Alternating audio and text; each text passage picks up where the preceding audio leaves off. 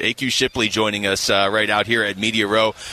AQ, thanks for joining us, man. How you doing? What's doing? up, guys? How we doing? Just talking a little football. You know, Yeah, that seems to be the trend this week, right? How are you doing, big guy? oh, I'm doing great. I'm doing really good. This has been a fun week.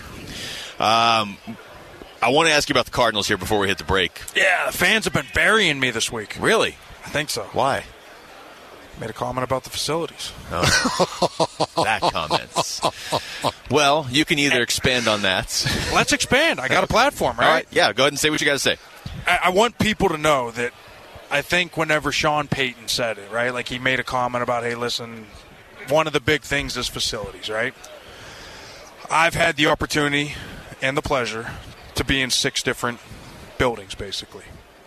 And I'm not saying they're the worst facilities. I just, Yeah. I'm, all I'm strictly saying is that in order to attract the best, you should have the best. And you know, I think some of that was brought to light this year when you watch Hard Knocks and you see media rooms, also the team meeting room. I think you see the weight room floor hasn't been replaced in years, right? And everybody wants to say, "Oh yeah, the state, the stadium's fantastic."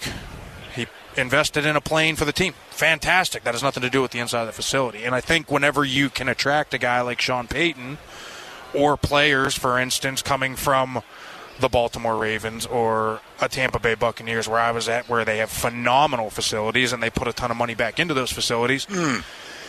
I think that cl- I think that plays into it, and that that is strictly all I'm saying. I had loved my time with the Arizona Cardinals. They paid me to play this game for a very long time. I love everything about them. I want them to succeed. I want to see them succeed. I want to see them attract, and that's kind of all I was saying. I was going to say it's interesting because I was going to say you strike me as a player that um, wasn't really about all the facilities. You strike me as a guy that was about playing the game of football, period, and I- loving I the game of football. I am Wolf. You yeah, know uh, I exactly I do not care about that. right, but there are a lot of people that do.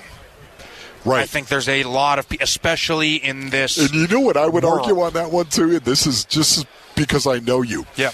Um, I'd like to find a lot more guys like you who aren't looking at the facility, so to speak, because it's not like they're archaic, right? No. You would agree with that. they are not archaic facilities.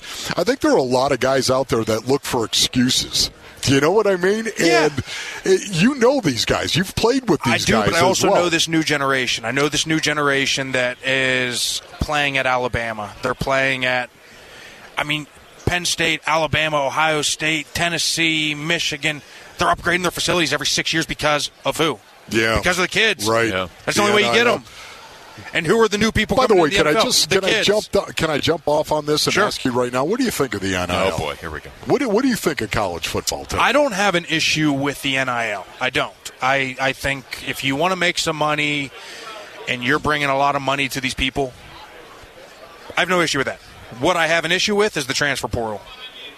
I have the biggest issue with that. I have the biggest issue with the fact that, listen, everybody's, whether a coach leaves or there's a hardship, be able to transfer. All for that. I think what it's teaching kids now is one of the best things for me was red shirt. And one of the best things for me was facing a little adversity, starting on the defensive line, getting moved over to the offensive line. One of the best things was that, right? But every kid now is you go to wherever and, oh, I don't win the starting job. Boom. Go wherever I want. Like, as soon as I face a little adversity, go somewhere else, right? Like, and I Ship. hate that. I know. I hate Yeah. it. Stunning to me Hate that it. that actually free agency has come to college football, and to me, it will be the destruction of college football. That's just my take. Couldn't agree more.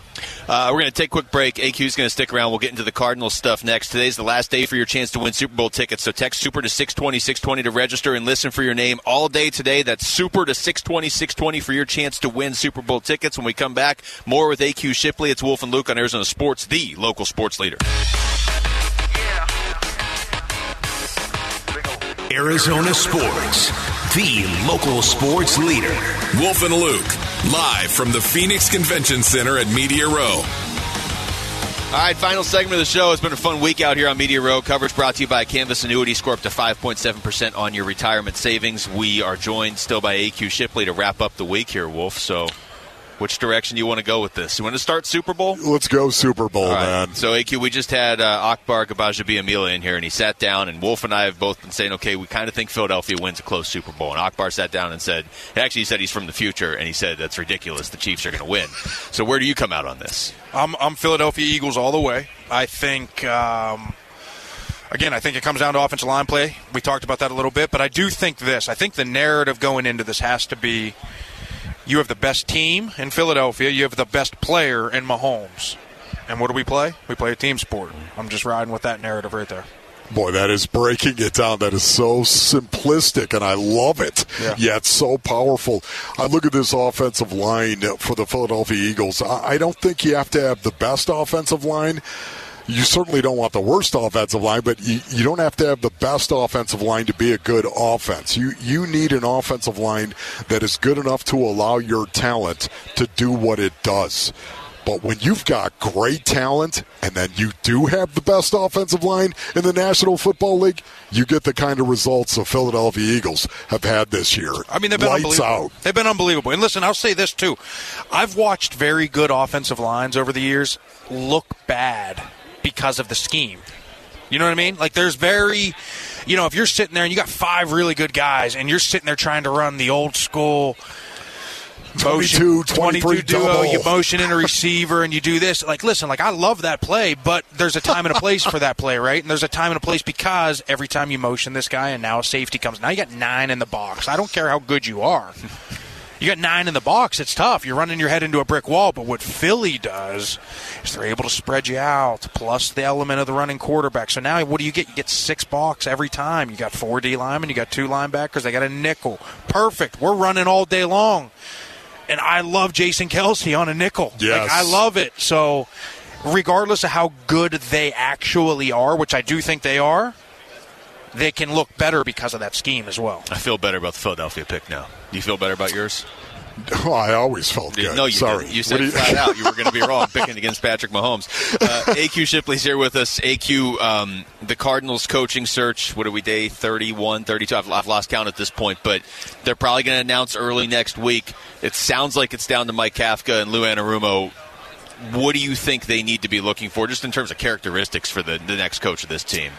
Listen, I mean, there's so much talent. They're obviously it's going to be a completely different team next year. I think we all are aware of that. You get a new GM, and who knows when Kyler's going to come back, right? And so you got a ton of older guys. You've had some injuries. You're probably going to have some retirement somewhere along the line. Who knows? I mean, pro- definitely probably in the center position, right? Yes. Um, I think the league is an offensive league now. I think it's pretty simple. So, like, if you're down to those two, Kafka, in my opinion, is the guy. I'm a big Mike Kafka fan. Actually, was teammates with him in Philadelphia uh, when he was young in his career. But here's what I love about him. The league is going creative, right? We're going to a creative league, and typically you want to. Most of your most creative guys have come from that Shanahan McVay world. Well, here's here's where you got it, right? You got Kafka, who not only has Andy, who is probably leading a lot of that charge as well. With heck, you saw the ring around the rosy play this year, right? But then he goes with Daboll and gets some of that Buffalo mm-hmm. world. Plus, you also get a Belichick world out of that, a Nick Saban world out of that. So you- you're kind of getting the best of all worlds if you're looking at it. Plus, he's young, he's innovative. I I think you have to go that route. I, th- I just do. I mean, you look at the top eight this year; they were all offensive guys for the most part. Yeah. You know what's amazing? I, I think like four years ago, I think the National Football League, everyone thought the college offense was going to take over the National Football League. Just flat out take over with the spread. And we see a lot of that with the Philadelphia Eagles. But Ship, I, I think the pendulum has swung back a little bit more towards the middle, the way that it typically does. And there is a blending of the old with the new. Your thoughts on that? I, I agree. You have to be able to run the ball, and here that's what that's where the anomaly is with Andy Reid in Kansas City because they don't they don't run it. No. But I also played for Andy, and I know the way he operates. He's he looks at those quick things as an extension of the run game. So he swings it out to Valdes-Scantling, and he gets seven. It's like we just got a seven And yard he's run. got the best quarterback in the league. Exactly, and you can do that all day long, and that's kind of the way he operates. So he's the one anomaly. But you're right. I mean, it has gotten back. The running game, rush yards per average, was the highest it's been in a long time this year. Why is that? You may attribute that to the defense. Now they're starting to play a little bit more bend but don't break, play shell, keep everything in front. Yep. Perfect. Now we get the light boxes. Let's run it. Let's run it. Let's run it. Now we get in the red zone. We tighten up, right? And that's I think part of it.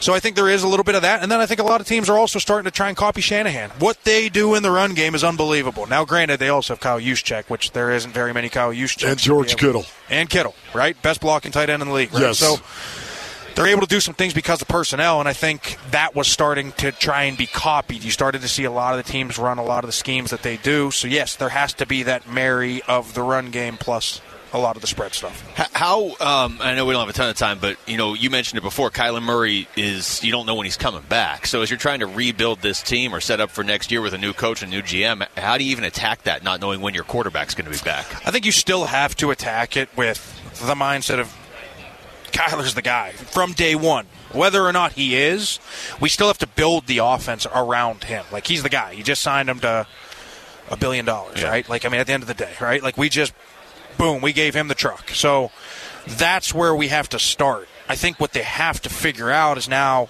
the guy running that show until he comes back, like he has to be able to do those same things. Like you can't sit there and have Justin Fields as your starter in Chicago and then have Tom Brady style as your backup, right? Yeah. Like you just you can't. That, you- you're running two different offenses, right? So I think they have to have that in mind. We're up against it right now, Ship. I mean, our heart out for the most part, but I have to ask you this. Mm-hmm. Does a head coach in the National Football League still have to be an alpha? Does he have to be that guy? Yeah, it's funny. We I, we talked to Sean Payton earlier, and he's the Parcells world, right? Like he still believes, yes, you have to have that heart.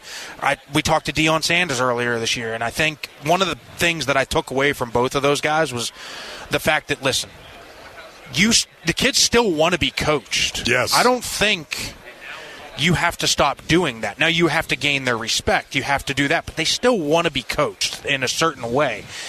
I think our biggest issue has been the way that we've brought these kids up now and said that maybe, oh, like we don't want them to be coached. No, no, no, no. At the end of the day, these, they're moldable. They want to be coached. And so, you know, I think we've always blamed it on the person, the player, the kid. I don't think that's the issue. I think we've gotten away from coaching in a certain way, but I think at the end of the day, that's still very doable.